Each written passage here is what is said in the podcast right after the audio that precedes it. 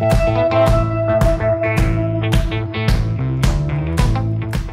listening to Mike and Kristen. The podcast. I'm Mike, a musician, writer, and producer. And I'm Kristen, a painter, writer, and designer. Our show is all about following dreams, taking chances, and what life as an artist is really about. Together, we bring you weekly guest interviews and thought provoking conversations. Let's go! Kristen Ray Herrington, welcome to another episode of our podcast, Mike and Kristen, a podcast that ranked number 54 in the world in arts based podcasts on the Apple Podcast charts. And that's a stat we're pretty proud of, and we want to get to number one at some point. And if we keep doing what we're doing, you never know, right? We're going to get there. Persistence is key. Michael Stephen Ryan. Should we be called the Michael Stephen Ryan and Kristen Ray Herrington podcast? it has a nice flow to it, doesn't it? Maybe we could make an acronym or something that rolls off the tongue a little smoother for it.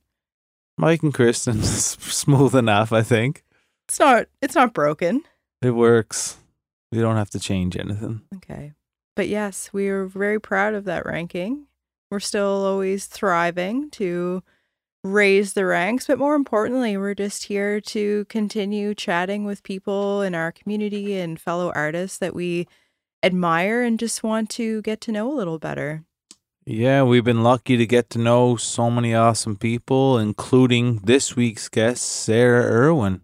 Sarah Irwin is a fabulous painter, primarily, but she is also a sculptor, a writer, a gardener, she's just generally a creative and really fun person. Yeah. I find her personality really parallels in her work. She's kind of cute and fun and whimsical yeah. and she just has that spirit about her and you can really see that in her artwork. So I think she yeah, she was just a and she's somebody I really learned from as well. I've I've mentioned before I don't actually personally know a lot of painters in particular. And so it's always inspiring and helpful to chat with somebody who's walking the same road. She's an artist through and through. That's what I would say about yeah, her. Definitely. That was my first time meeting her. And yeah, she's very talented and just looks at the the world and everything she approaches in a in a creative way it seems She's an active member of the Peggy's Cove Area Festival of the Arts. And we talk about this in the episode her role on the board and as an artist. So the timing is great for this interview as well because the festival studio tour is coming up this weekend Friday, Saturday, and Sunday, July 14th, 15th, and 16th. And there's close to 70 artists in the Peggy's Cove and St. Margaret's Bay Road area, uh, Togetherland included, is a participant in that. And you can just drive around and check out everybody's studio. Yeah, it's a fun day. You go for a drive, get a coffee, and you know, put some rum in it, and then uh, or Bailey's maybe. rum and coffee isn't Tone really it down, huh? Uh, and yeah, just check out awesome art all around this beautiful area on the water. There's a map online that you can download, or there's paper copies of the map as well. And everyone will have their sign in front of their studio with their location number. So you can pair up the map map to where that location is. You're number is. 40, right? I am number 40, yes, That's at 7628 St. Margaret's Bay Road, Togetherland Art Gallery. And like I said, there's there's dozens of artists that participate in this. This is kind of our big fun summer weekend of art and creativity. Party. A lot of us create right on site. So uh, yeah, Sarah is always an active member of that. And uh, Patricia Lindley is another artist who's part of the Peggy's Cove group. And Sarah and Patricia have a collaborative show coming up at the Craig Gallery on August 31st. That is about uh, the Arctic is Arctic, the theme. Yeah. So That's that will cool. be yeah, that'll be a beautiful show. Just knowing their styles, how they'll come together. I'm excited to see what that uh, collaboration will look like. Yeah, and we had a really good chat with Sarah and just kind of dive into, I guess, what being a creative person is and how she became the legend that she is. She's got a great perspective, great storyteller. I this was a lot of fun. I think everyone will sit back and just enjoy this chat. And yeah, people can come check out your gallery, Togetherland, this, what, 14th, 15th, 16th? What are the times? I am open 10 to 5 each of those days, as Okay. are most studios. Not every artist participates every day. So I think Sarah actually is only open the Saturday and Sunday of the festival. Yeah. But all of that info is listed on the profiles on the website. Nice. Well, yeah, we'll probably see a lot of people come through and meet a lot of people, and you never know who's going to step in. Maybe Barack Obama will be there. I, I hope he is. Who else are you hoping for? Eddie Vedder. Eddie Vedder, Yeah, he'll be there probably. um, Anne Murray. Anne Murray. Mhm. She's better chances of her. Than, you, ne- you never know, though. never Probably know. equal. Yeah. Uh, but yeah, could be. Any of you listening, anybody, we'd love to see you. Just it's a very low pressure way to take in art. You get to like nobody's expecting anything other than just come say hi. yeah, it's uh, it's a really cool thing, and I'm gonna be there probably the bulk of the time. I hope so. and I'll be, I'll be maybe playing some guitar in the background. It'll just be a big surprise. I am excited. It's a it's a good time for you artists. You know, you you don't get a lot of opportunities to to showcase in this way. So it's it's a it's a cool way to kind of come together as a community and just show what you've been up to and what what you got on the go. That's right. So yeah, we'll hope to see all your beautiful faces over the weekend and just reach out if you have any questions or want more information on the festival and Sarah would be happy to do that as well. Well, let's get into the chat with Sarah. And we don't have an introduction as we normally do uh, this episode. Sarah reads a little bit of her writing, which is uh, really fun and it's a little entertaining piece she created. It's very fun. We smiled the whole time. Yeah, a very special introduction for you today. So thanks for tuning in, folks. And we'll see you here every Wednesday. Let's go.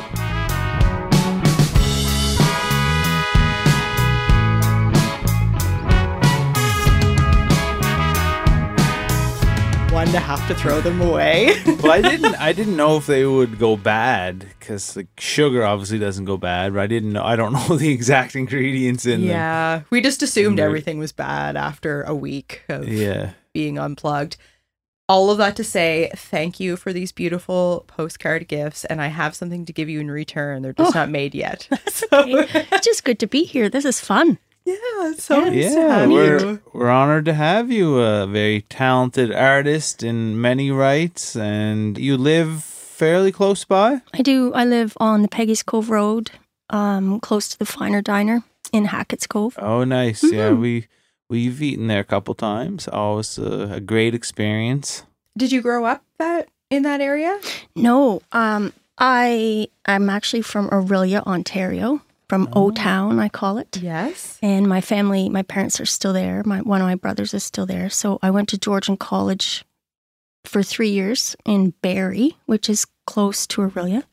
And then I came to NASCAD in 2001 and I just never left. Wow. And the the first uh, college you went to was that for creative endeavors as well. Yeah, um, Georgian College has a great art program. Yeah. Uh, we, we had to take everything. Um, we, we even learned how to make paper. Uh, we did printmaking, um, sculpture. You know, like if you wanted to learn how to weld, that was there. Yeah. Um, I learned how to carve wood and stone when I was at Georgian College. Um, yeah, and NASCAD has a, an incredible foundry program and also a really good sculpture department. So pretty much that's all I did when I got here. I didn't Yeah. really paint at NASCAD as a student. Um, mostly I was in the basement. When you first started art school, did you know which discipline you wanted to specialize in, or was that your way of kind of finding your voice? That's a good question.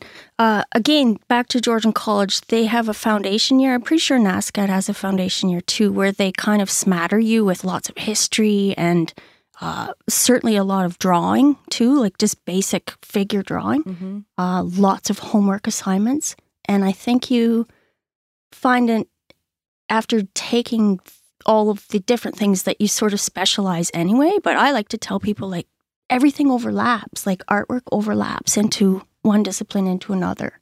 Um, So the more skills you have, Yeah. the more interesting your basket is. And, and obviously, if you went into uh, post secondary education for the arts, you must have had art in your life uh, growing up. What's your What's your first memory? What's of- young Sarah the artist? Yeah, what's your first memory uh, of being an artist, or just having a creative epiphany? Maybe. I, I like the word epiphany. Thank you for using epiphany. I was the kid that wouldn't shut up.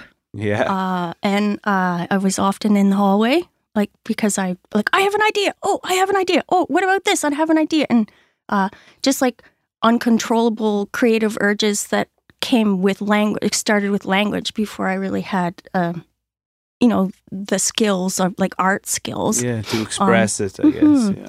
Um, but I knew that I was an artist at a young age because I was full of all these ideas, and and I realized like you have to do the ideas because nobody knows what you're talking about. You Yeah. have to, and and now I, I I say to myself like nobody really cares if you're an artist until you have made your art, Mm.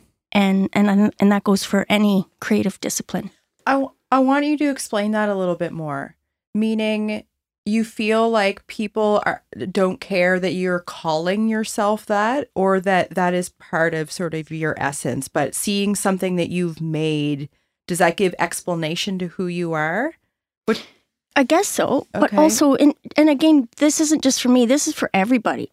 You have to do the work. Like you know, it's in your head, uh, and you can talk about your your blue tree painting till you're blue in the face, but you have to show it. It has. You have to produce something, and that's what uh, separates artists from people that would call themselves like the Sunday afternoon painter or something like that, because or we could use the word amateur, which is um, a mean word, I think, because really it means to love, and we use it as a diss a lot of times. It's not a diss, not at all.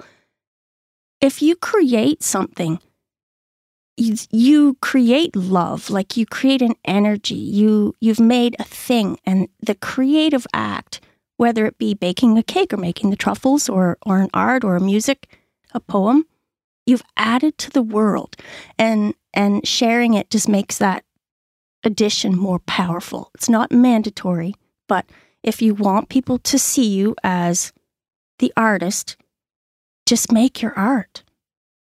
Does having that outcome, that thing that you've made, does that feel like your way of explaining or expressing who you are? It certainly helps. Yeah. Yeah.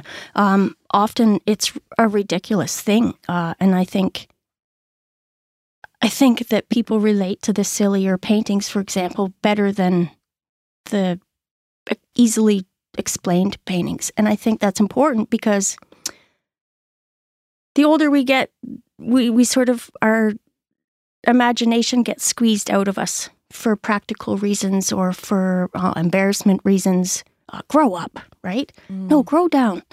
Yeah. grow outward. Um, don't be shy, which is, you know, if we could just fail and be done with being a failure, then we could pretty much do anything. Do you think part of being an artist is the sharing component? Like, can you be an artist? Could I be holed up in the woods in the middle of nowhere and be creating things, but if no one sees it, is it still art? Sure, it is. Yep. Um, but it's not as much. There's there's just not enough energy or as much energy behind it. And I think some people can can um, make a sculpture in the forest and walk away and be happy that they don't have to be there to get the credit. They knew they know they've done the creative thing, right? Mm. And I think that's where it gets a bit sticky with um, with ego. I think people, you know, like, oh, I'm an artist, and they just want to roll their eyes. You know, they Mhm. they uh, because they can't really understand what that means. But I don't think you have to share, but it sure is important to share. And I think that's part of being alive. Yeah. Yeah, I feel like obviously you can be an artist. Like I think everyone's an artist in some way. Like you could work at a convenience store and the way you stock the shelves is your representation of art or like that's the most basic way you could look at it. But I feel like in creating something if you don't put it out to the universe or to the world, then it doesn't have that, I guess, reciprocal uh, feeling that can come from it. So you're you're not influencing anyone. You're not putting that energy out there.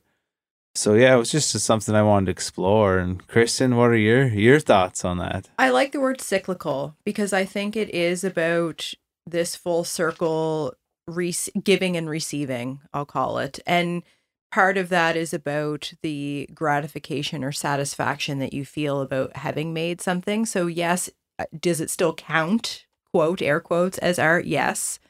But I think the relationship between the maker and the audience or the consumer gives more life not only to the piece itself, but to the person, to the people that are having that interaction and relationship. That's how I would Yeah. Mm-hmm. summarize that experience of making and how it's received. I do want to pick up on what Sarah has said about the observation or the epiphany of your work in it being maybe more playful or whimsy and people almost in appreciating that style more than say your standard landscape or in Nova Scotia you'll see a lot of lighthouses and sailboats which are beautiful technical pieces of of work I can I'm not capable of making those.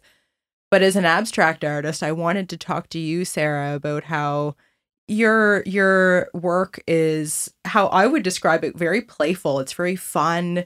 Uh, it's imaginative. It's something you can get lost in. You find little secrets in there. yeah, sometimes. Yeah. I I sometimes get the feedback that people are uncomfortable with art that doesn't look like something they can really identify or relate to. And I wondered if you have this experience yourself and how you emotionally manage that feedback. I think it's important to not like everything you see. I think that's okay.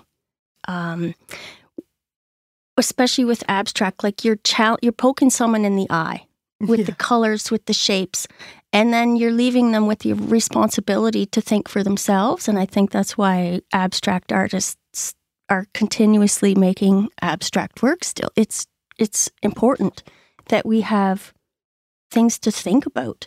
And I, again, back to the imagination, man, it's what separates us from the computers. Having, like, it, it keeps, that's humanity is to, to imagine, is to think. And I think a lot of people ba- uh, appreciate the landscape um, because it reminds them of somewhere they already were. Mm. And um, an abstract painting is a lot of responsibility, and that's why some people just they don't. They say, I, I don't get it. We don't have to get it. You feel it. It's Mm. like they don't say to one of your songs, "I don't get it." Maybe they have. Yeah, Maybe. it's Maybe been I don't. said. You know, and it's just. But um, but again, I think that's as an artist, you don't want to be completely understood. You want to be thought provoking. I've considered the uncomfortable part of it being important. I actually like that about it now that I've come to learn and accept that it's not about liking it or not liking it. That feeling of uncomfortable, you've achieved something by just surmising an emotion in someone. But I hadn't thought about the thinking part of it could be the reason that people are uncomfortable. Yeah. And and uh, sadly, a lot of people won't go into an art gallery because they're not going to buy anything. Is the number one um, conundrum? I can't afford it. I can't go in. Not true. And second of not true, uh, what if I don't get it? Like, what if I don't understand what I see? And and I and and there's a, a dash of uh, a shame potentially uh, there, which is um, we need to erase that, people. Yeah. Go into the art gallery. It's it's open for you. Like you're allowed and people will ask you if they can help you find anything and you say I'm just looking around. And there's like you said, it's all about feeling. There's no no such thing as getting it. It's just you, you automatically get it. If you don't understand what it is, that's your interpretation of it. Like you don't you don't have to say, "Oh, that represents this or that." Or Mhm. I remember uh, Alistair MacLeod, famous famous author, um, friends with his his sons, and uh, his book was getting like these well, reviews from all around the world, and uh, he and people were trying to put the the meaning in what he was saying in certain spots and they're saying, hey, what does that tree represent? Like, is that the story of it? And they'd go on and on. He's like, it's just a tree. Like, mm. it's like, it, to some people, maybe it could be this, I don't know, this represent life and death or a- anything. But when when the creator is creating it, it can be as simple as that's just a tree, and you can take it for what you want to take it as. Yeah, I think trees are really powerful. Um, let's say icon. I'm going to use icon. I use the tree a lot. Uh, I think it's one of the most natural thing that relates closely to humans. They're individuals um, growing as community. Um, there's lots to say about a tree. They can communicate with each other. Yeah. And can mean something different to every viewer, which I think speaks to the point that you're making, Mike, is that there's no wrong interpretation of a piece of artwork. Mm-hmm. That's actually the liberating part of creating it, is that your interpretation doesn't have to align with maybe what I was feeling or had in mind. It's not incorrect if you see it differently. And that that's become a freeing part of of my work. And and I love how you raised how Alistair pointed out, like it's just a tree, because that's another thing and I that I wanted to ask you about, Sarah, is how like I find what I'll call the advanced or established artist often has this really mystical way of explaining their work or this was my inspiration and it's quite philosophical and deep and sometimes I just make things because they're pretty and that's the extent of the thought I've put into it. But I've struggled with that being enough or right or wrong and working through that but just wondered your experience in finding your voice ultimately and was that on an uncomfortable journey for you what what voice? I don't know. uh, when do you find your voice? I don't know. Uh, um, someone told me once that my voice sounded like a cartoon character. I know that's not what you're talking about, but like, uh, don't you think we need to keep searching for what our story is? Like the story changes, and your voice is your story or what you've done with your life is your story. And um, as an art maker or you might even say object maker because some things are just simply it's a flower painting. Mm-hmm. i needed to paint. I have the creative urge. And also you need to get warmed up. Like people that uh, a musician doesn't just show up and start to play. Like you practice mm-hmm. right don't you practice yeah, of course. Yeah. yeah. So art people have to practice and and again and and experiment and fail and burn things and hide things and paint over things, mm-hmm. give things away. You know, that's fine. Yeah. Um, you don't nail it every time, and I'm sorry, but I don't think that ever changes. Like we don't we don't grow out of the experimentation stage, but we do lose the imposter syndrome, you might say which is a blessing if you can get past the the questions. It's a nice place to be. Mm. I I raised this question with you as well, having I'm on the heels of just a day creative retreat that I attended with uh, Chanel Jefferson, who was a former guest of ours on the podcast, and she was talking about during art school going through a lot of this uh, prompted creativity she has found a style that she feels connected to and more so uh, and i don't want to put words in chanel's mouth but just uh, my how i gathered what she was talking about is this is what people are buying now. This is how i'm making a living. And she still loves it. It's not driven by that purchase but she said it's become harder for her to just play and keep experimenting and allow herself time when she knows that, well, I have to invest X number of hours a week to create these things that are going to buy my groceries. Yep. So that, I guess, we, she and I sort of shared this conversation of, I have found this thing that is working for me to create a lifestyle. I see a real solid identity. And I mean, you do multiple creative expressions, but re- in reference to your paintings, you have a style. I see a painting and I'm like, that's a Sarah Irwin, hmm. which is beautiful. I that's love cool. that. Yeah. Um, but do you feel like you have those same kind of boundaries because of that and because people are celebrating what you're making? Oh, thanks. Um, Uh, I don't feel as though I have any boundaries anymore, except that my studio is like a shed, so Mm. it's pretty full. Yeah. Um, I, I I'm not excited to, but like I just finished two paintings that are four by four foot square, then they won't fit in anybody's car. So it's like if it only was a rectangle, it would be gone by now, right? Yeah. Uh, it's no problem. We'll get a truck. Like we'll get those out of there. But uh, it's just um, we all think that we're limited, but we're all, that's all in our heads too, right? Like find a way. If you want to do an if you want to do an art thing, find a way. Even like, oh, I don't have the materials. Go to the dollar store. Really, like they have Mhm. everything you might need. Like, um, or ask for help or take a class. Like we did this thing in at the William Black Hall called Drop In and Draw um, all winter, and that's what it was. It was a gently guided drawing experiment, so that people could learn how to draw in a in a safe place. Mm-hmm. Um, we'll probably do it again in the fall, and anyone was invited, and that's what we did. We drew. I I forced you to draw something that you wouldn't have chosen to draw for yourself, and it works. And and that's the e word. That's encouragement. Mm. So, uh, sorry, I'm ranting on. I'm, I No, lost the. I lost think- This is the what we want you here. I think if you look for the opportunities, like if you're if you're on a budget, I guess that's kind of um, something that a lot of people think limits them.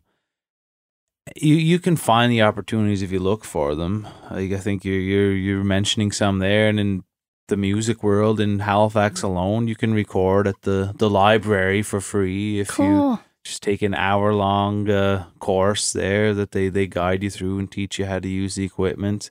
And is it as good as a high quality studio in New York? No, but you have access to some microphones and some gear that you, you don't at home. And I think there are opportunities there and just, yeah, free classes and, and things like that. And anyone who ever wants to create, like, hopefully they can find a medium. Like they're not that that's not the, the only limitation. Like i know uh, everyone's in a different circumstance and they might be so busy they can't find the time but just find that 15 minutes a week even you know Love that you said that because um, art people, especially us messy ones, Kristen, you might be a dash messy there. Just a just Uh-huh. a hair. Just a bit.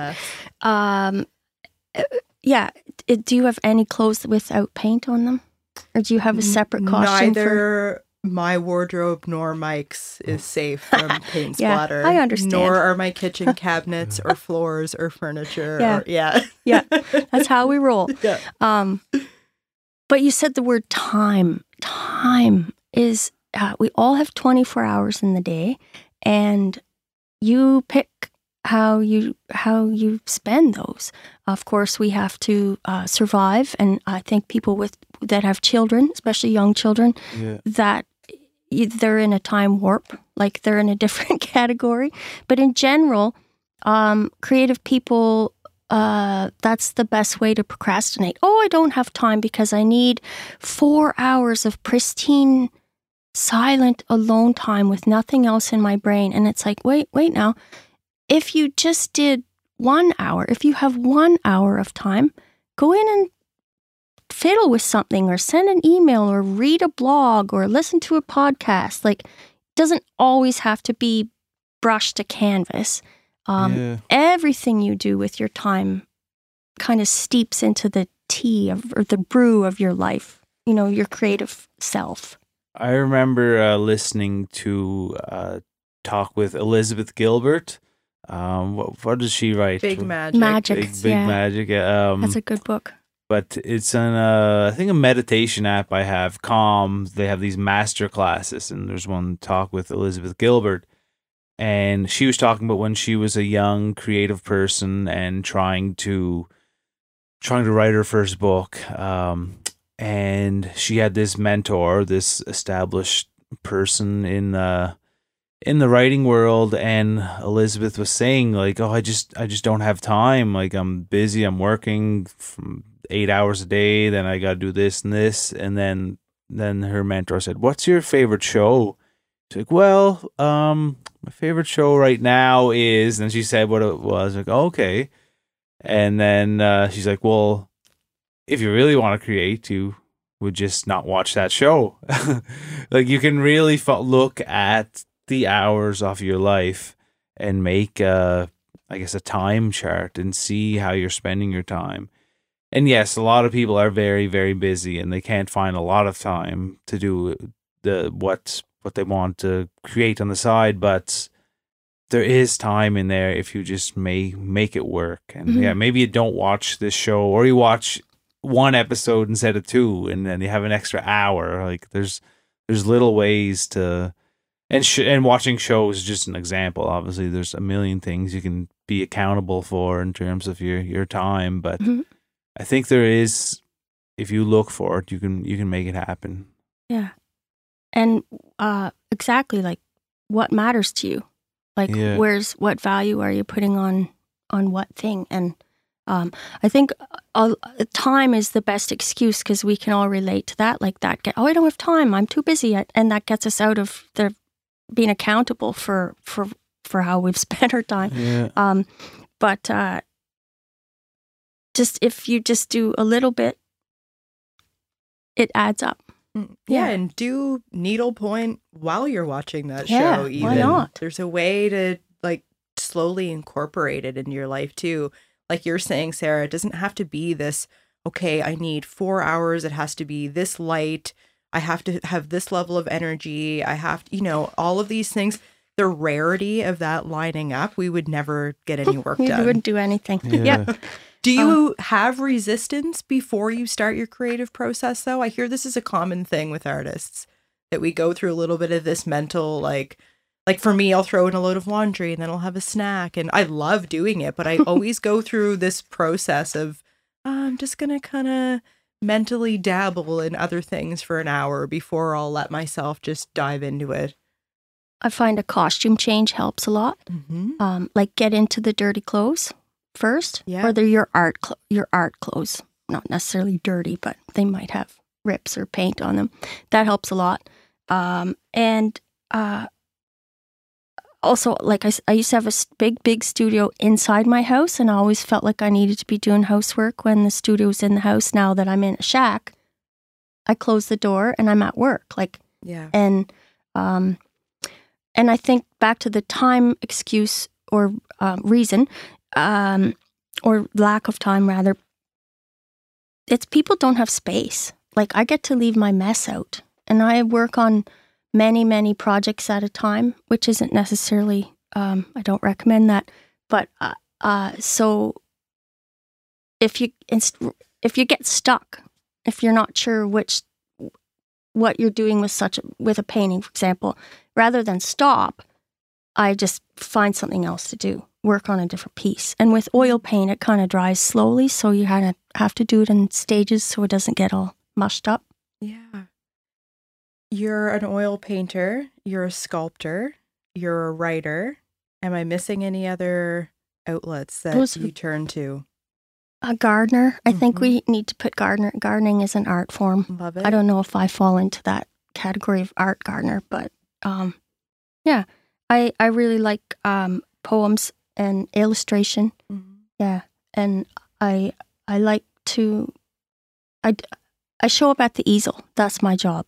I go to the easel and just if there isn't a specific assignment, then you just have to get beyond the white surface. Like, uh, so I start with acrylic actually, Mhm. and I make what I call an underpainting, which is just adding paint, like directionless, um, and often that gets you warmed up, and that's your your stretch, your mental stretch. You're actually like making progress, even though you're don't even know what the goal is yet. But often that's when the idea comes, Mhm. and and yeah, you kind of have to go into a uh, let's call it meditation. Yeah, you might that must happen to you. Oh, sure. Getting over the white canvas part is is huge. I, I, I don't struggle with that anymore. I, I used to a bit. I, I understand what others mean when they talk about that being just or the blank piece of paper Yep. if you're songwriting or, or any form of writing. I that doesn't bother me as much as it used to anymore. It's it's just the getting started. Like if I'm standing in front of the canvas, that isn't the barrier. It's the putting on the clothes part. Like before all of that happens, that is my resistance still. Mhm. But but working away on that. yeah. I want to ask you about risk taking. Do you find it's important in your life to take risks so that it's reflected in your art? Hmm. Uh, I don't know.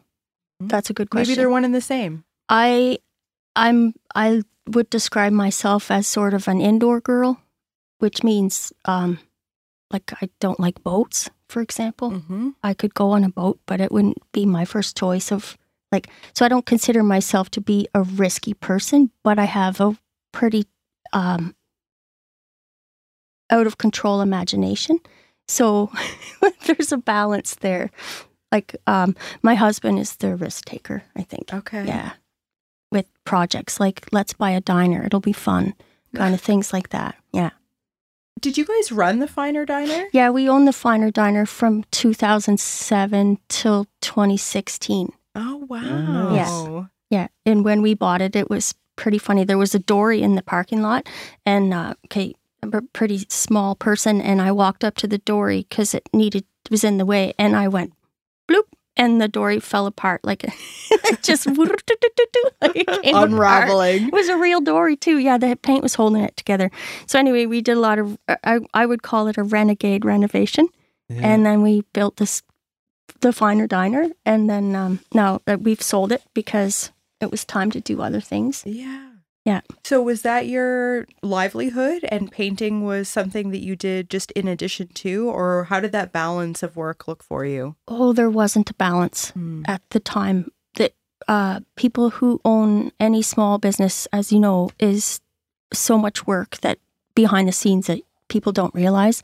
But a food business is time sensitive. Um, it's you know you have to make the pie that day, and then you have to make it again the next day, and the next day, and that's what you want. You want to be busy, but you're perpetually preparing uh, fish and chips, for example, and Mhm. and that's a successful restaurant. But if if that's not how you want to put your creative energy, then yeah. So I found it.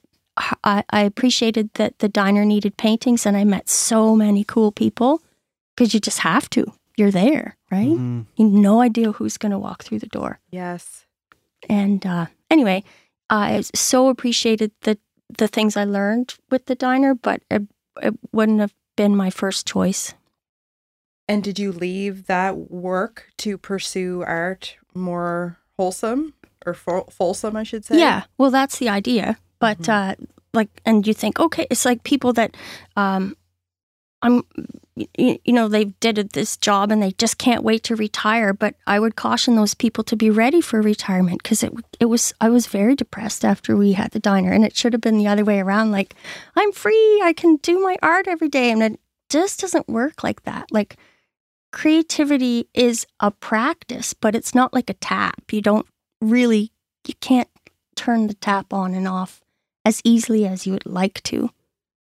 Uh, We've actually, at it. Mike and I have actually talked about being artists and not retiring being a positive thing about it. So I I know a lot of people look forward to retirement, but part of it's that we en- enjoy what we do and hope that that maintains, but it's not like you're saying really in our control and we know that about ourselves anyway. So come 60 or 65 or any number that we hopefully make it to, there is no cutoff date for Mm-mm. it. Artists don't retire; they just get ripe. They get Yeah. really, Mm. really ripe. You know. Yeah. And I think um, I know a person that an incredible painter, and she doesn't really paint much anymore. But I d- wouldn't consider her to be retired. I think she's just actually tired. Like Yeah. and doesn't feel the Mm. need to make more work. Yes. Um, As Mike prompts up his straight injured back right Yeah. now. Yeah, Yeah. hopefully uh hopefully this doesn't uh interfere with my show I have coming up. Well, I, Yeah. I gotta put the heat on it and take some uh, Robaxacet and see where that takes me. But yeah, I, I think I still got a few years left in me. You know, I don't think this will be the end of my musical career. A, a, a back that's a little bit off kilter at the moment it's uh Yeah, you know hoping. just Yeah. uh we all come across little roadblocks along the way and you know you just have to figure out how to how to get through it i know um dave grohl and the foo fighters broke his leg on tour and Oh. rather than canceling the tour he made this like giant throne like it was just the coolest seat ever and like flames were coming out of it and he just sat in his uh his throne and played a rock show There so you go. You You, gotta need a throne. we should Yeah. all have thrones, Yeah. really. I think for our guests, we should put them on a throne for the podcast. make a little bit more room in here and we'll we'll try it. That's all. But this this brings up a good point actually about making so my very first and one of my only art classes. I did not go to art school, but I have done classes and my aunt Carol took me to my very first one as a teenager. And something that stuck with me since then was this idea of please go make mistakes and you working with the mistakes is what leads to the ultimate finished product. Mhm. Has that come up in your Oh yeah, learning? they call it the happy accident. Happy accidents. Like, there you go. Um, and again, back to uh, like I think that failure is um, something we want to avoid, uh, but that's where the lessons are. That's how we grow after, like, if we've survived a failure and moved forward, we're like, okay, I won't do that again, or I won't do it that way, and this is why. And um, people that do art, I don't know, as soon as you say art, we assume that it's going to be real precious.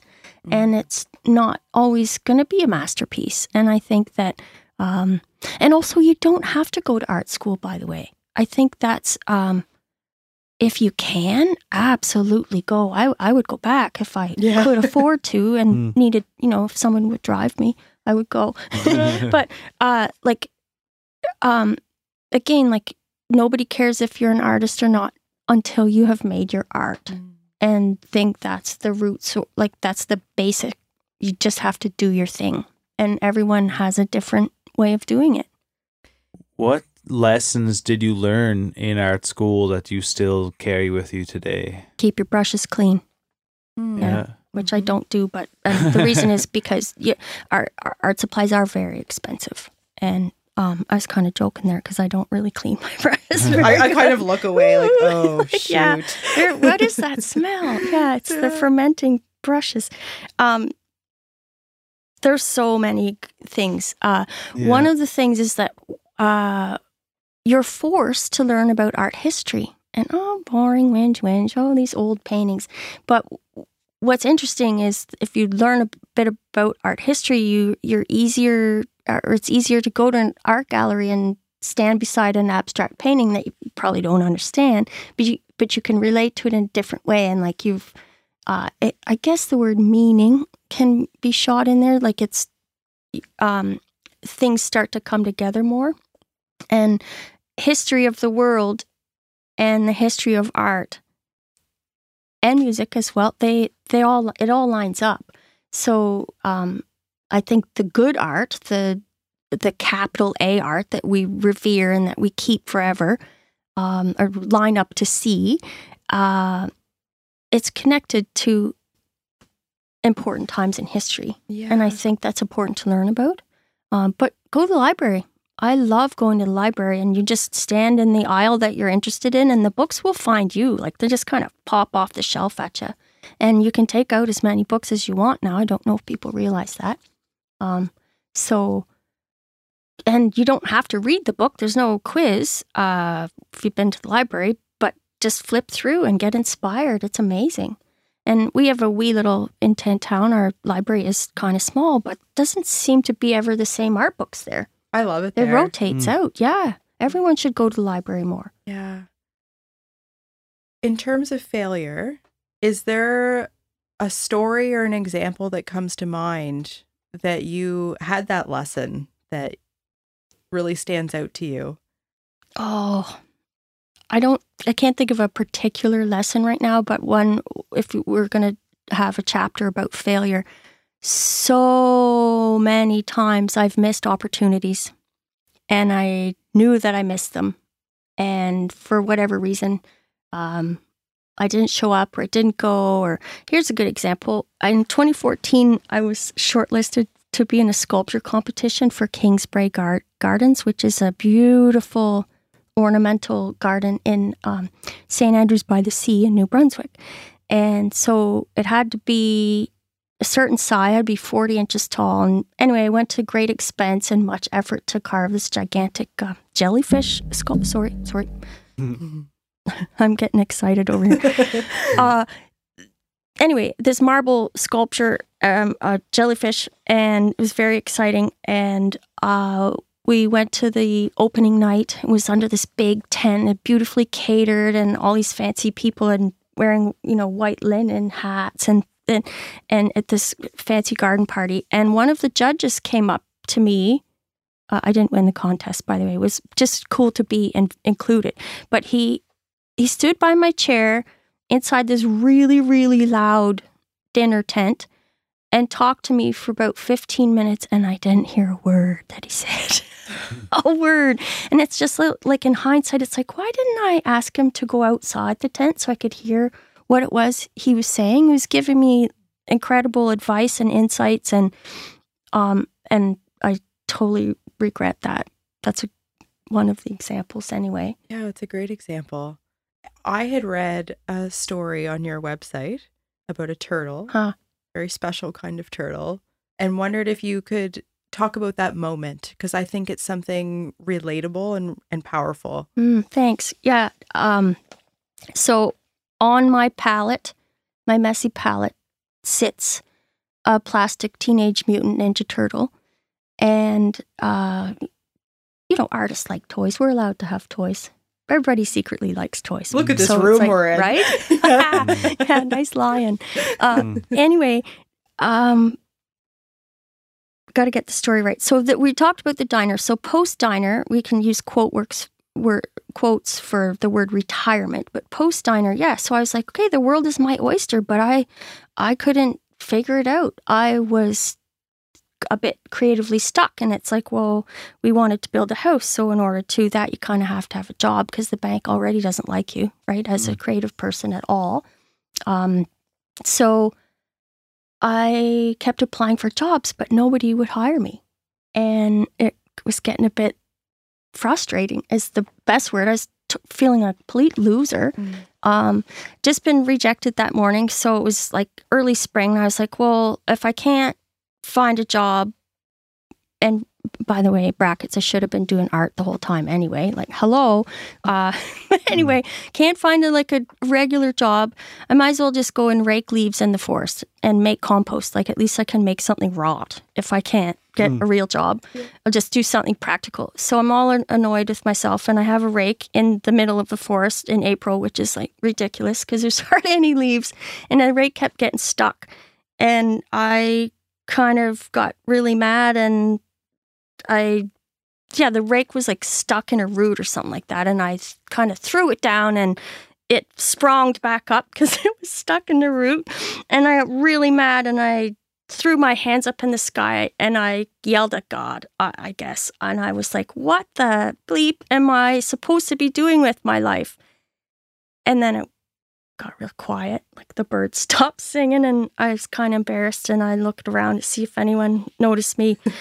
Re- mm. I yanked the rake out and just continued to sort of embarrassingly rake away. And th- three or four rakes later, I rake up this Teenage Mutant Ninja Turtle out of the forest in a farmhouse where two old people had lived. Like this toy had no business being in there Mm. in the middle of the forest. And what's interesting is that Teenage Mutant Ninja Turtles are named after Michelangelo, Leonardo, Raphael, and Donatello, which are all pre Raphaelite artists. And I want to talk about, I'm glad I had a pile of leaves raked up, sort of, because I just sat down and had a big cry. And I just felt like that was the, a huge, huge uh, message. So that's why I kept the turtle. I love this story. Mm.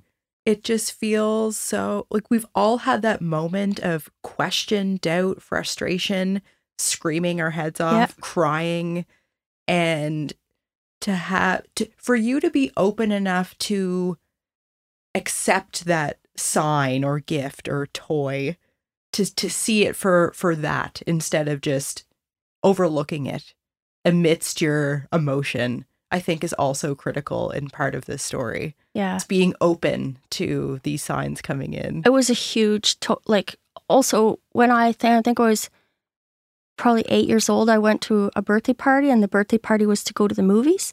And I think I'd been to the movies maybe to see Bambi. Like, we went to the library on Friday night. We didn't go to the movies. I, yeah Um, so yeah, that was one of the first movies that blew my mind was the Teenage Mutant Ninja Turtles, the original one with the with the puppets and the everything was dark and slimy and the, like everything kind of was computer generated, but not like it really blew my mind. yeah It was like a a door had opened in my head. Which uh which turtle did you find? Do you know? Um, the red one, Raphael. Raphael? Mhm. Yeah. So yeah, pretty cool.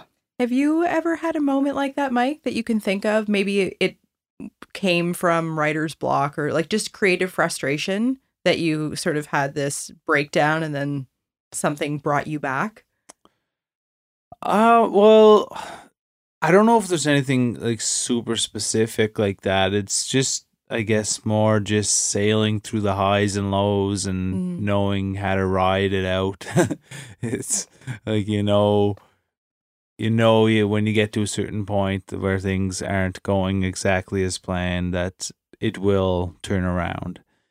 There's not I never got to a point where I'm like, well, this is the end or it's time to Mm-hmm. figure out something else. Um, I've always had the, uh, I guess, optimism and hope and belief that things would always work out. So I, I was always just knowing that a good thing would be around the corner. And at any time I did hit a, a low like that, the good always did come.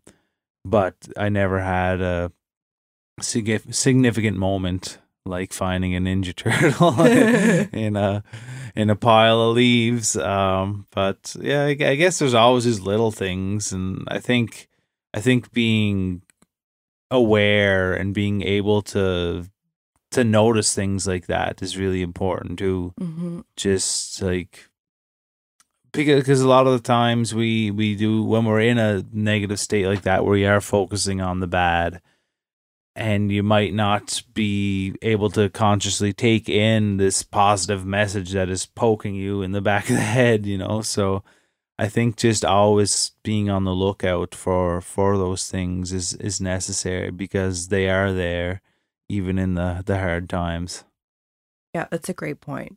Having those blinders on can happen. yeah I feel I don't I don't know that we were in that state of mind, but our house was formerly owned by a painter uh, and a ear, nose, and throat doctor. They were a couple, but buying our our first and only house that had a built-in studio, I think changed a lot for me. Like you were speaking of the physical space and separating from doing a load of dishes if you're Yep. painting at your kitchen table. I think that that moment really changed a lot for me. Yep. Yeah. It's a, it's validation. yeah. It's sort of like, um, you know, some people think they need to have that diploma or take like or take all these courses, and it's always good to take courses of, for anything. Doesn't matter what it is. Keep learning, right? Um, I don't care how old we get either. We should always be learning something.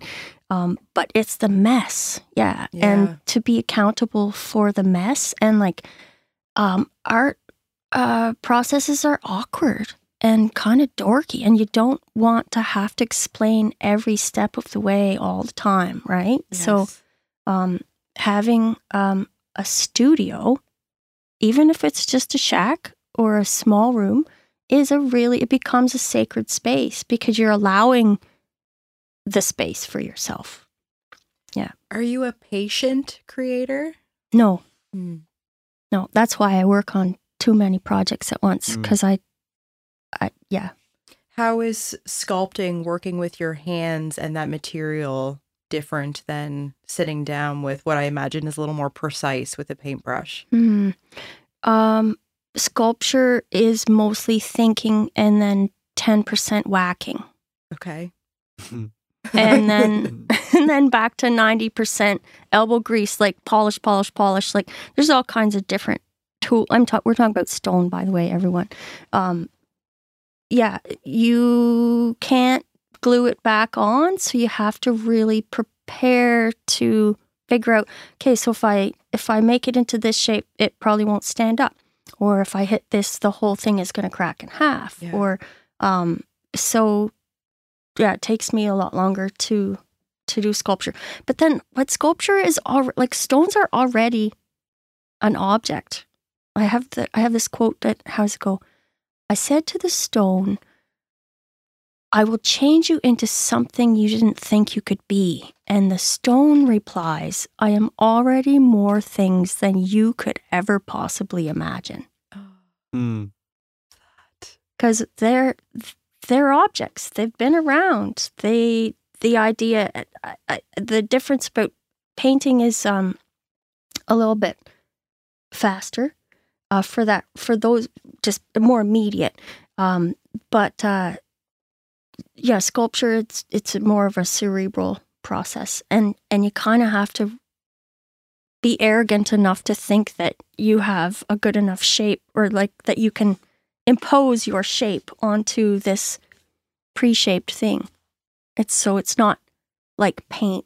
I don't see a stone as a a material. It's a found object Is it a is it a collaboration? it has to be yeah Mhm. yeah I like that way So- of thinking about working with the canvas and the paint is that we're working together. I only have so much control over it, which is one of my favorite parts, especially about abstract and the style I do, is that Mhm. there's a level of control I need to give up. And I think it's really helped me just as a person find comfort in myself. Having that outlet to say, there's only so much that I have to say here. And the rest of it is the painting speaking back to me. I love that part of it. yeah and Uh, definitely shows up in your work because it like it's kind of like a surprise Yeah. Yeah, for yeah, for me for me included. Yeah, like yeah. spoiler alert, but I I love that part of it and and I'd like to talk more about collaboration because it's it's something you and I have collaborated Oh, yeah, we together, did. We totally which is did. super fun. Mm. And even Mike has been in- included in one of our That's right. collaborations with his song Mr. Universe. Yep. And this this three-way and our other collaboration we did with the bird Yep. was part of a prompt from the Peggy's Cove Area Festival of the Arts that's right which we've both been part of, but you've been part of this organization for a number of years. I'd love to go back to the inception of how this local arts festival came to be because it has grown into a well oiled beast. Yeah, it's kind of remarkable. I'm pretty sure that we had our first gathering of interested um, art makers who it's important to note not, weren't necessarily friends like they we're all in our little ivory towers all along the Peggy's Cove Road in the in the area um, working independently for the most part. And uh, we had a little meeting at I'm pretty sure it was at the Finer Diner and maybe in 2011 Mm-hmm. and um, anyone that was interested in being on this little studio tour was invited. And then it became uh, an opening night was created and then it grew into this uh, plein air event that's pretty famous actually. It's called paint peggy's cove um, and they have 40 or 42 participants uh, someone i heard this year somebody's coming from ireland to Nice. participate in the event. Yeah, so it's not just our folks locally who paint Peggy's Cove, and so it's it's wonderful. They have things for the kids. Um, yeah, so very well organized. And the studio tour when we when we started, I don't think we had any signs at all. Maybe some balloons or something. But then the next year we made these really humble gray banner flags that nobody could see. And now, I don't know. I think there's probably 200 signs pre-made like awesome signs so it's it's a really good tour it has a really easy to follow map it's got um it's online at peggy's cove area festival of the arts.com all of the artists are listed there with listings um there's links um it's free that's important um Mhm. and so the the Paint Peggy's Cove is is the this weekend coming up, which will be the eighth and the 9th. Mm-hmm. And the studio tour is three days Friday, Saturday, Sunday from the 14th, 15th, and 16th of July from 10 to 5. And uh, if you go to more than five locations, they give you this little ticket that is a ballot. Um, for every five, you get a to enter it into a draw for a $500 gift certificate, which goes towards a piece of art um, from anyone on the tour. So that's kind of cool. Yeah, and um, and you get to pick how you spend that. Uh, it's like a voucher, so that's the that's the prize, and uh, we're we love it. Like we uh, we ha- we have a couple hundred people come through our little house during that weekend. Mm. So again, you never know who you're going to meet. It's fun. Yeah. It's so well organized. Mhm. It's so smart. I know the level of work that goes into bringing this festival to life. Is is this an area that you knew like moving to Halifax that was so creative because it was only when we found ourselves here in Halliburton and discovered especially the arts festival that you're we realized like whoa how did we end up here felt serendipitous Cool, eh? I feel that all the time too. And um, th- do you know who the mutant local is? I don't Look her up on Instagram. Hilarious artwork. Uh, She lives close by. She just joined the festival, and I follow her on Instagram. And she walked into the community enterprise last week with a painting. I'm like, "What are you doing here?"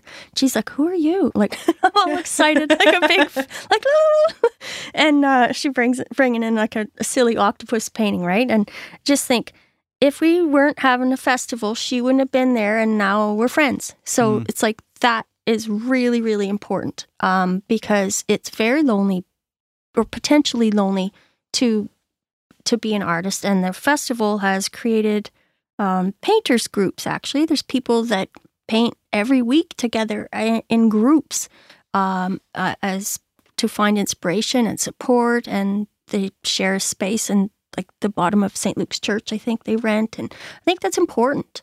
Um, really, really important is the like you say the community element, and um, I can't exactly say why there's so many artists here, but I think it has maybe something to do with the ocean. I Mhm. think you'll find if you went to the other side of the country that there'd be a similar steeped, you know, area with art people. Something about the water. that makes sense Yeah. And both of you have stops on the studio tour this year. Yep. Yes, Yep. I'm location 40. 40? What are you? I'm number 14 this year. 14. Okay, Yeah. So so cool to see what's going on over at Togetherland. yeah, I'm looking it's- forward I'm to excited. seeing- This is my first year with a proper gallery, Mhm. and and our home is a little off the beaten track for where the you know the drive might the natural drive Yeah. might be for the customer. But what I like about the the art viewer, we'll call them. There's a number of names, but like you were saying earlier, it can be intimidating sometimes for people to walk into an art Oh, yeah. gallery Oh, because yeah. they think like, yeah, am I going to get it? I don't want to buy anything and whatever your list of insecurities might include. But when you've got 40 artists saying, just please come in, we're welcome, our doors are open, and there are all of these people with the shared experience, it's a great invitation for Oh, yeah. anyone who's feeling a little of that resistance to check it out. Um, I love it when uh, a teenager shows up. You know, the disgruntled, kind of quiet, like, this is like, I really like this, but I'm not, I'm not, uh, just super awkward, quiet, Mm. kind of um, timid Yeah. teenagers. I love it when those folks come on the studio tour because their mom or the grandma brought them because they like art, but they're not sure how to get in there. And when I skipped a lot of school in high school, we we did I, oh erase that please. Uh, Mm. we would go downtown and visit uh, or pester maybe is a better word um, this guy called al henry in his studio and he always made time for us always always always showed us what he's working on got really excited talking about art and we just felt really elite that he even let us in um, because we wanted to do what he was doing. And just to just to be allowed into the studio was was really cool. Yeah, it And, feels uh, like a privilege. Yeah, it is a privilege, but also it's it's helpful to the artist too because they need someone to get excited about what they're doing, and it goes back and forth. Like it's it's like uh, having an audience. You're playing music, and Yeah. you can tell if the vibe is good. It it makes the music better somehow, doesn't it? Like the there there's an energy there, the Oh, human yeah, connectivity. 100%, Yeah, Mhm. yeah. We talked with that on here a few times. Just the the the energy that exists in a room when you're playing is a tangible thing that you can you can tell in a second what that energy is like. If it's good or bad or indifferent, like it's it's Mm. I don't know. You develop a way to to read those rooms and and different groups of people and it's great that artists because a lot of time you're just creating on your own and then sending out the pieces having having uh events where you can connect with people in that way would would be the same idea Yeah. Um, and I, I mean, the studio tour is amazing, and that's when the house is tidy and all the weird things are like the really, really weird things are hidden away and whatnot. But, uh, but I would say like, uh, I don't have uh, again like a lot of time, but I love it when I st- have studio visits. Yeah. It's so much fun, um, because people do want to pick your brain and find out what's like what your process is, and it's happened to me twice in the last month. Um, was wonderful. We had wonderful studio visits, but where it gets kind of like, oh, I never thought about it that way. To to stand in your shed with someone else while they root through your unfinished projects, Mhm. looking for that gem is is kind of weird. Mm. Uh, so you have to, you know, figure out what your comfort zone is. Um, but uh, I joined the Halifax Art Map this Yeah. year for that reason because uh, I don't have a gallery per se, but I I do love it when people come and are genuinely interested in having an art visit. yeah Yeah, Yeah, everybody's Halifax Art Map is another organization, Catherine, who has just put so much love and energy into supporting artists. So a huge shout out to all of the work that they do. Mhm. They're incredible. Yeah. I, I've often made the comment to, to Mike or other musicians in particular that we don't necessarily have the same infrastructure as painters or crafters that the music community does in Nova Scotia, with Music Nova Scotia being this body. We we have opportunities, but this studio tour, these types of Mm-hmm. festivals are really kind of our opportunity to shine Yeah, or feel like we belong to this greater community aside from living in our own little silos studios. Yep. So it's uh it's a lot of fun. Yeah i'm i'm excited to well be at togetherland during it but hopefully get to step out and check out some some awesome local artists and you know just make those connections like you're talking about and just yeah yeah meet some cool people yeah, it's cool. It's good. Are have you had a mentor or are you a mentor to anyone? Um, I think I've had lots of mentors. I've always had really sound um, teachers. The opportunity to even have a teacher. Um, my parents are really, first of all, they're still alive, A, and B, they're super supportive by way of encouragement. And like, they don't really want me to be an artist because the whole, you know, how will you survive question uh, which I think is a valid question. Um, I think I've done my time now, and they're not as worried about me now. But um, artists need consistent, constant encouragement, and if you're not getting it from yourself, it it really helps to get it from somewhere else. Yeah. And I think that um, you're yeah, you really have to figure out where you're getting that. Uh, that's an that is a encouragement is a form of energy. It's transferable and it's very powerful. Um, and and discouragement is probably even more powerful, unfortunately, and that's the one that we kind of burden ourselves with the discouragement. Um, and yeah, you have to find the encouragers and hang out with those people. I agree. That's that's huge. And the discouragement, yes, scars you deeper than all of the hundreds of nice Oh, yeah. compliments that you might get. It's very real. in competition without one snide remark. So I hate the word competition, but it is it's a very real and like and back to the festival, like it's if you're like, oh, did you sell anything? Did you sell? How much did you sell? And it's like, oh, you know, it's good to eat, um, and pay the bills, but is that the measuring stick for art festival? I don't know because it's it's not juried, like it's not. It's not a competition, um, but people do buy things. I mean, it's it's a wonderful way to meet uh, new clients, but uh, I think we have to avoid uh, a competitive nature in general because it sucks the it sucks the the goodness out of creativity immediately. There's books written about that even. Like it's it's a it's a squelch. Um and the competitive nature is enough reason to not do something, right? I'm not good enough. I'm not in that category.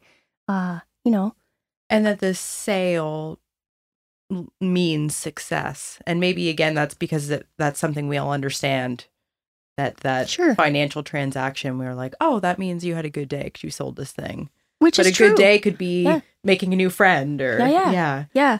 So I mean, like I say, like uh artists get paid in funny ways. It's inconsistent. Um you know, you have to really be careful what you spend your money on. Uh it's you're not getting a paycheck. Um you will eventually get a check or two. Um I I show at 14 Bells Fine Art Gallery, which is in the Hydrostone Market. It's upstairs like above like Julien's Bakery. yes And oh, thank you, Cheryl.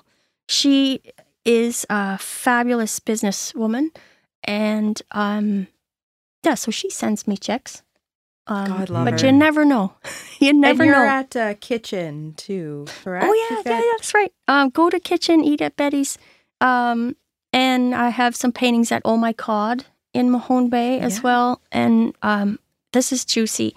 I should show you a picture. I made a big abstract painting, which is very rare from me to do, and it's hard. I- It's it's hard to not find a rabbit or something inside the. Um, and anyway, it's going to Mahone Bay as well to the Mahone Bay Bed and Breakfast, which Good is for the- you. yeah. So um, it's it's a great way to uh, be involved in other people's businesses too, because uh, yeah, it's a good way to share and to put your work out there. And I have so many paintings in clo- in my closets, like I don't need to keep them all at home. Mhm. It's better to have them out in the world. That's wonderful. yeah, and we'll thanks. put links to all of your work up in our in our show notes. And is your website the best place to send I think so. interested folks to? Yeah, yeah. There's a you know a comment email thing with sarahirwin.ca is my SarahIrwin.ca. emailer. Wow. Yeah. Well, this is a great conversation, Sarah. We kind of really dove into the essence of creativity. You know, it's uh, it was a very inspiring chat there, and excited for you both for the big uh, festival of the arts. And yeah, we'll we'll definitely keep in touch, and I'd love to check out some more of your work. And what else, Kristen? Just it's always a pleasure to chat with other artists. I know it can feel like a lonely journey sometimes, at least I feel that way and we've worked together but also kind of separate. Oh yeah. So Yeah. it's really nice just to sit down and get get to know you better. Mm-hmm. And thank you for opening up and spending time with us. It was Thanks for having me. Yeah, and I know. So typically we have something special this week for our listeners. Typically, Mike and I do an introduction portion of the podcast. But we have, uh, Sarah has brought a piece of her writing that we thought might make for a cool way to wrap up the show. So she'll maybe Mike and I will even shut our mics off uh, so that you don't hear us coughing or sneezing or making any sounds to disrupt this. Sarah will give just a little introduction or explanation to her story, and then she's going to read us a one pager, and you'll get a flavor of another expression of her creativity. So we're going to say thank you to everyone now. Thanks for being here and wrap things up with Sarah's reading. Okay, thanks, folks. And here it is. Okay, so uh, earlier Kristen was talking about taking risks, and I brought this little story that I wrote because I consider it to be one of the risks I have recently risked, and it cost me $50. So that was a risk, but also uh, I entered a contest. So uh, it had a deadline and had eight days to write only 600 words, and it had to follow a theme, it had an emotion and a topic, and it had to be historical fiction. The emotion was empty, that had to be expressed, and the theme of the story was wanderlust. But outside of that, could be anything it wanted. Oh, yeah, and, and it had to rhyme. So here we go. It's called Mango Peel Roses. A successfully shy prospector becomes a pseudo stake your claim stalker when he finds himself at a Klondike circus where he falls for professional peeler Anna Burkus. Okay, here we go. Leaving holes as he ran, Curtis Weston was a worldly, self made man.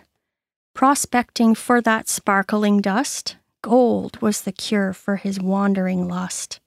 He went up to Dawson, the best boom town, and arrived for the rush on the day a circus rolled around.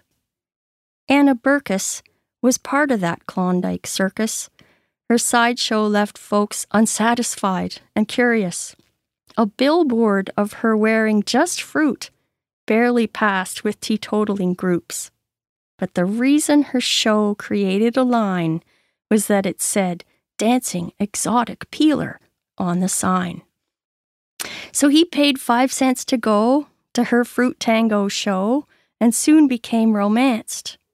She sharp knife peeled, cut, ate, and then folded mango peel roses by kerosene lamps as she danced. Abandoning Chilkoot to follow her show, Curtis went in disguise so that Anna wouldn't know. He paid extra for the seat that often got the rose. He had smelted her a ring, but continued with false starts. He saved her roses in a folder and pressed them to his heart. Miss Burkus had invitations in surplus and was protective of her propriety from men who thought she was not high society. She may have said yes if he'd just asked it.